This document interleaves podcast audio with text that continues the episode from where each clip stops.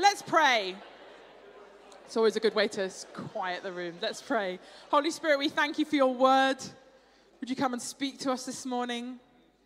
Would you come and speak to our hearts, we pray, as we uh, encounter you in your word? We love you, Lord Jesus. Amen. Um, well, I read to us from Scripture. This is John chapter 20. On the evening of that first day of the week, when the disciples were together with the doors locked for fear of the Jewish leaders, Jesus came and stood among them and said, Peace be with you. After he said this, he showed them his hands and his side. And the disciples were overjoyed when they saw the Lord. Again, Jesus said, Peace be with you. As the Father has sent me, I am sending you. And with that, he breathed on them and said, Receive the Holy Spirit. If you forgive anyone's sins, their sins are forgiven. If you do not forgive them, they are not forgiven. Now, Thomas, also known as Didymus, one of the twelve, was not with the disciples when Jesus came. So the other disciples told him, We have seen the Lord. But he said to them, Unless I see the nail marks in his hands and put my finger where the nails were and put my hand into his side, I will not believe. A week later, his disciples were in the house again, and Thomas was with them. Though the doors were locked, Jesus came and stood among them and said, Peace be with you. And then he said to Thomas, Put your finger here. See my hands. Reach out your hand and put it into my side. Stop doubting and believe. And Thomas said to him, My Lord and my God. And then Jesus told him, Because you've seen me, you have believed. Blessed are those who have not seen and yet have believed. This is the word of the Lord. I wanted us to think today together a little bit about encounters with Christ, encounters with Jesus. This is an amazing story which follows straight on from uh, the women rushing away from the tomb, having seen an angel who said to them, He is not here, he is risen. And then we, and then we see this incredible story where the disciples are together, they're in an upper room, they've locked the doors, they're in real fear. And Jesus miraculously appears and says, Peace be with you. And then he speaks to them, he communes with them, he has, meal, he has a meal with them. Um, the other version in Luke says that he has a sits and has a meal with them. And then uh, later, Thomas has this very famous encounter with him, uh, which I think, un- which unfairly gives him the name Doubting Thomas, uh, as he, he has this encounter with Jesus, this moment with Jesus where he says, I'm not going to believe unless I see it with my own eyes and touch it with my own hands. And Jesus generously gives him that opportunity that he might encounter Jesus and believe again. And so I wanted to talk a little bit about that this morning. I wanted us to think together uh, as we've kind of followed on from the incredible story of Easter. I wanted to think a little bit together about what it means for each of us to have encounters with the risen Christ, for each of us to have encounters with Jesus, both corporately together in these moments and in our lives. Because the amazing truth of this story, the amazing truth of, of the gospel generally, is that Jesus Christ has chosen to make himself real to each of us and real to us together, despite the fact that we are slow to believe, riddled with shame, and full of doubt and fear. And despite all of those things, because all of us have all of those things in some way or another, Jesus faithfully chooses to be the kind of God who reveals himself to us anyway, who gives us these moments of encounter with him anyway. And there are some really incredible parts of this scripture that we've just read uh, that Jesus gives his disciples and that I think Jesus offers to each of us as well. And the first one is his peace. You know, Jesus, when he sees the disciples, when he sort of miraculously appears in the room, like, don't forget that they haven't seen Jesus yet. So the disciples are there in their fear, locked in this room, and then all of a sudden Jesus just like pops up in this locked room. So no wonder Jesus feels the need to say to them, Peace be with you. They're probably absolutely terrified and shocked beyond belief that he has appeared. Jesus appears and he says to them, Peace be with you. And Jesus, in that amazing moment, isn't just uh, giving them the usual greeting, although peace be with you was a usual greeting between uh, him and his disciples and sort of culturally at the time as well. What Jesus is doing there, he's, he's kind of summing up that whole essence of his work that he's just done on the cross in his death and resurrection. Peace is the real, true gift of Jesus' kingdom that each one of us are called to be part of. It's something that is freely given to us by Him. It's something that is achieved by Jesus on the cross in His death and resurrection. Previously, when Jesus had been predicting His death to His disciples, He'd said to them that famous verse, lots of you will have heard Peace I leave with you, my peace I give you. I do not give to you as the world gives. That's what Jesus said to his disciples. And then here he is in this moment, fulfilling that promise. You know, he's died, he's risen again, and here he is appearing to them, saying, Remember what I said? I said to you, I was going to leave you my peace, and here I am again, saying, Peace be with you. I'm here with you. In the context of the disciples being locked away in their fear, Jesus says, Peace be with you. And I wonder this morning what fears are locking you up? What are the things that you are afraid of, the fears that are in your heart that are locking you up, locking you away from uh, the fullness that life, a fullness of life that God offers to you?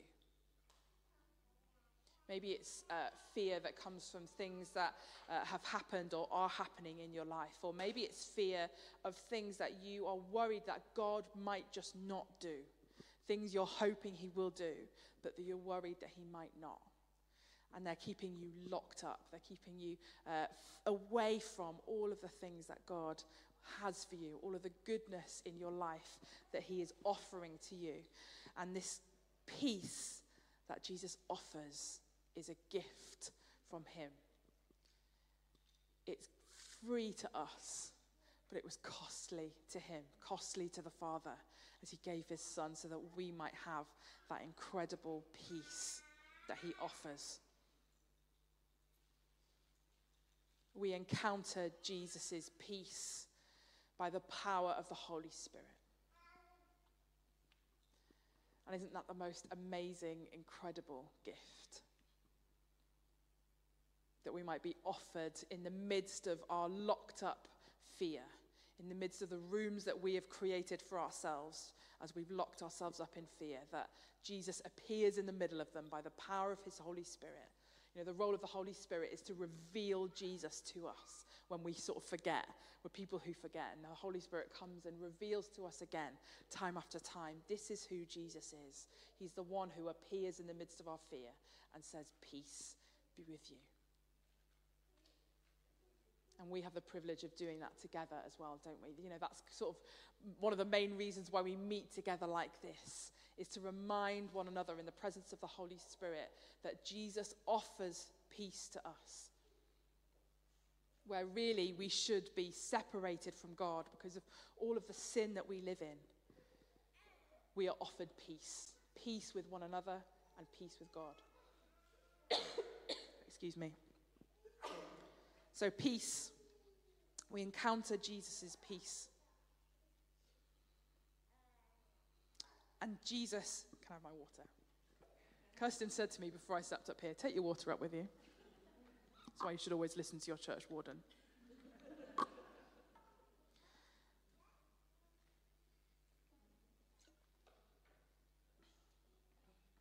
So, peace. Jesus offers us his peace. And Jesus offers each one of us his presence. You know, as I said, Jesus pops up in the middle of this fearful gathering of his friends. He appears amongst them. And I don't know about you, but I feel like every time we meet like this, and every time we uh, sort of meet in small groups or we meet in, in ones and twos and threes and we pray with one another, there is always this moment. Jesus is so faithful to appear in his presence, to kind of pop up amongst us. And often, either when we're in worship or when we're praying or when we're hearing from His Word, when we're doing the sort of rhythms, the activities, the spiritual disciplines of what it means to be a person that follows Jesus, He's so faithful and He kind of pops up and presents Himself. He's present with us, both when we're corporately together and when we're individually spending time with Him. And us, I don't want to label you, but us uh, charismatics in the room, uh, don't worry about what that means. If you don't know what it means, it doesn't really matter. Uh, we can get a bit het up about the idea of God's presence with us. We can find ourselves, or at least I'm just going to speak for myself for a moment, we can find ourselves in, uh, in meetings like this where we get together and we can get a bit het up. We can get ourselves all worried that we're not feeling his presence or that his presence isn't here with us in the way that we have necessarily uh, figured that it should be. We can get a bit worried about that sometimes. But I wanted to, well, I wanted to remind you because I have felt reminded recently uh, that Jesus has given us real, like, tangible things to hold on to because we can't rely on our like emotions. Sometimes we're present and we're there and we're waiting and God meets us and that's an amazing thing. But sometimes we're uh, distracted. Sometimes we're depressed. Sometimes we're anxious. Sometimes we're scared. Sometimes we're hungry. You know, there's all these things that happen to us because we're human beings, which mean that we can kind of miss the presence of Jesus. And so I really think that Jesus has given us these like tangible things to hold on to to help us to remember that he's present with us. And one of those really tangible things is something that we do week in week out together is we share a meal with one another. We break bread and we drink wine together. And Jesus has given that to us as a tool to help us to remember him to remember that He isn't just some far off God, but that He is the God who is present with us, present with us, here, speaking to us, healing us, encouraging us, leading us, guiding us. And He's here when we're together. And so He's given us those tangible things that we can literally t- touch and taste and smell to help us to remember. So we get to encounter Jesus in his peace. He comes by his Holy Spirit and he gives us that gift of peace. We get to encounter him in his presence, which comes again in his Holy Spirit, that, but that is kind of represented and we're reminded of in bread and wine, in baptism, in our togetherness. And I also think, and that's why I love the story of Thomas, I also think that Jesus has given us proof. Jesus, in this story, this amazing story that we read about Thomas saying, I'm not going to believe until I've seen his hands and his feet and I've touched his side. Jesus is showing Thomas and showing all of us that he is gracious enough, he is good enough to let us ask those huge questions of him. He's good enough that we can share our doubts with Him. He's big enough that we can voice our frustrations with Him. He's big enough. He can handle it, He can hold it. He says to Thomas, Come on, then, put your fingers here. See my hands. Reach out your hand and put it into my side. Stop doubting and believe. And then Thomas says to him, My Lord and my God. Jesus is good enough and gracious enough to give Thomas the, the proof that he needed, you know, the real, tangible, touchable proof that he needed that Jesus was alive. And I think that we have that gift too because we've been given, haven't we, the Word of God. Jesus has given to us his Word. his living and active word. So I want to encourage you today that maybe if you're kind of uh, struggling and striving to feel his presence or to uh, taste or to touch his presence in some way, to know and to have some proof of who he is and of what he's done and the fact that he is alive again, there is no better place to go to than his word. And it's there. I'd love to encourage you, you know, head to a gospel or head to a psalm. Head anywhere in the Bible, really, and as you look through and as you pray, Jesus is revealed again. And I think that God is calling us into not just us here at SPS, but uh, the church generally, into a time of being faithful to Scripture and of, of getting into His Word. You know, but we can't really be faithful to it if we don't know what it says. You know, I wonder if God is challenging us, and I really know that God is challenging me at the moment to head back into His Word. You know, it's easy when uh, things feel uh, like they're in turmoil, both in, uh, in government, both in our country, uh, but also in the church and in kind of church, um, church life. It's easy to forget that we have the Word of God in our hands that we can head to together we can head to individually in our times with the Lord and that we can head to together as a church. Know, that's why we prioritize doing that each week, heading back to His Word, unpacking it together. That's why we're uh, having the Living Out Day on Saturday, so we can head to His Word and grapple together with what it says. That's why we've been doing deeper on a Thursday night, so that we can get together again, remembering together what does it look like to be people who are faithful to Scripture not just because uh, it's there and it's something that we do as good Christians, but because His Word is living and active. And it's a way that we encounter Him together. Maybe the band might want to come up and join me. So, what are these encounters for? We talked about encountering Jesus, encountering His peace, encountering His presence, encountering proof as we uh, throw our doubts and worries and fears at Jesus. But what are they for? Why do, we, why do we have the privilege of getting to encounter Jesus together? And I think it's for two things. The first thing is, I think it, it's for the purposes of change.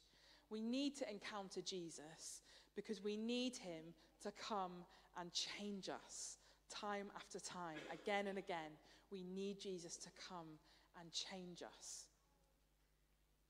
Sometimes we can uh, get a bit sort of tangled up, thinking, "Oh, I don't want to. I don't want to come to worship just expecting to encounter God. You know, my worship should be about giving to God, sacrificing to Him, and that is true. But I do also think that uh, in this encounter where we've uh, read about the disciples encountering Jesus, they needed that. They needed that moment where Jesus appeared with them and they could encounter him and they could remember what it was like to be friends with him again. They could remember what it was like to interact with the risen Jesus. And that changed them. And each time when we gather like this and throughout the week and in all sorts of different ways, when we encounter the risen Jesus, it changes us. Because Jesus comes and he's gentle and he gently rebukes us as we confess our sins to him. He forgives us. He holds us to account for things. He changes our behaviors. As we faithfully come to him, both together and individually, we are changed by our encounters with Jesus.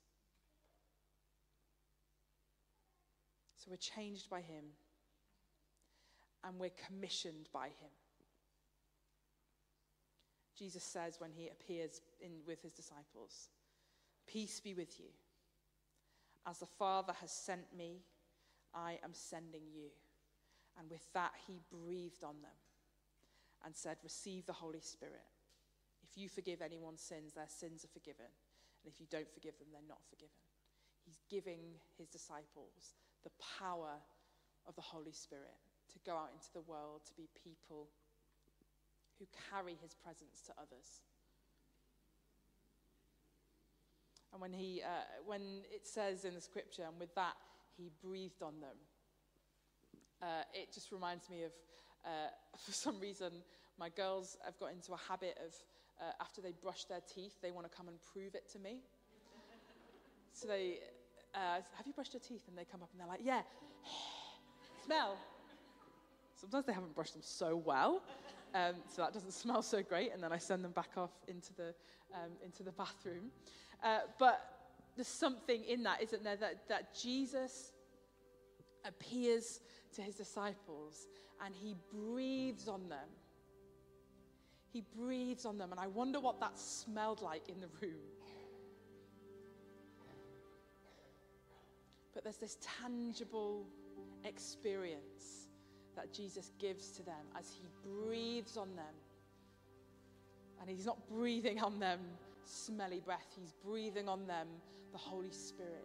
He's breathing on them that, that fragrance of Christ. He's breathing on them that sensory thing that He gives us.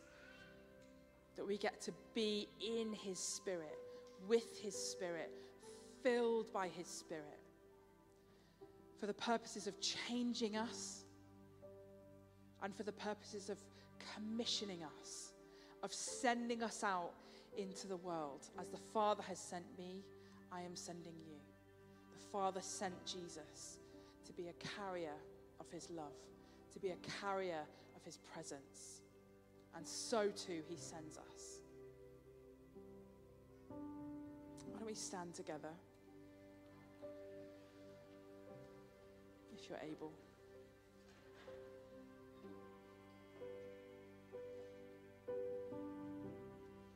We have these encounters with Jesus. What an incredible thing it is that we can even say that.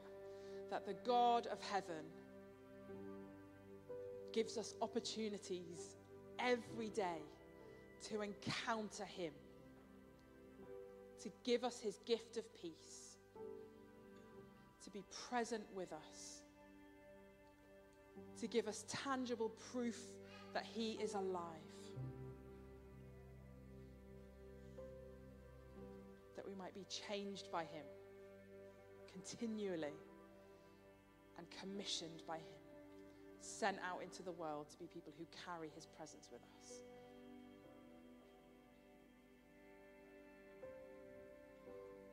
So we thank you, Lord Jesus, that we get to encounter you as we worship you. We get to encounter you as we wait on your spirit. We get to encounter you as we hear from your word. Thank you, God.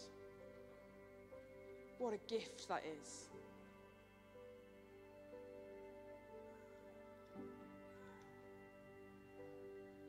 And for all of us who, who feel locked up by our fears, we ask you, Lord, that you would come and fill us with your peace. That incredible peace that passes all understanding, that comes even when we're in a place of fear and trembling and anxiety. Would you come?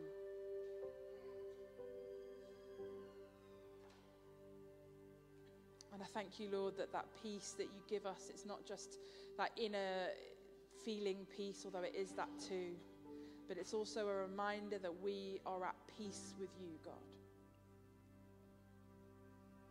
Freely given to us, costly to you.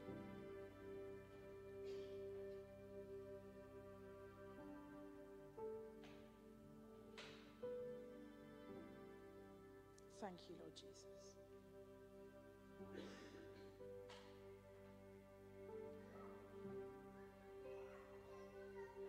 Thank you, Lord Jesus. We love you, Lord God. Thank you that you you didn't leave us in our mess. You haven't left us far off to figure all this stuff out on our own, but that you came and you do come. Time after time, you come faithfully to meet with us.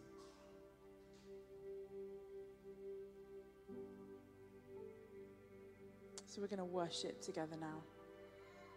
And we're going to get to do that thing that I was talking about, that tangible thing of having, having bread and wine together as we remember Jesus' presence with us. Thank you, Lord Jesus.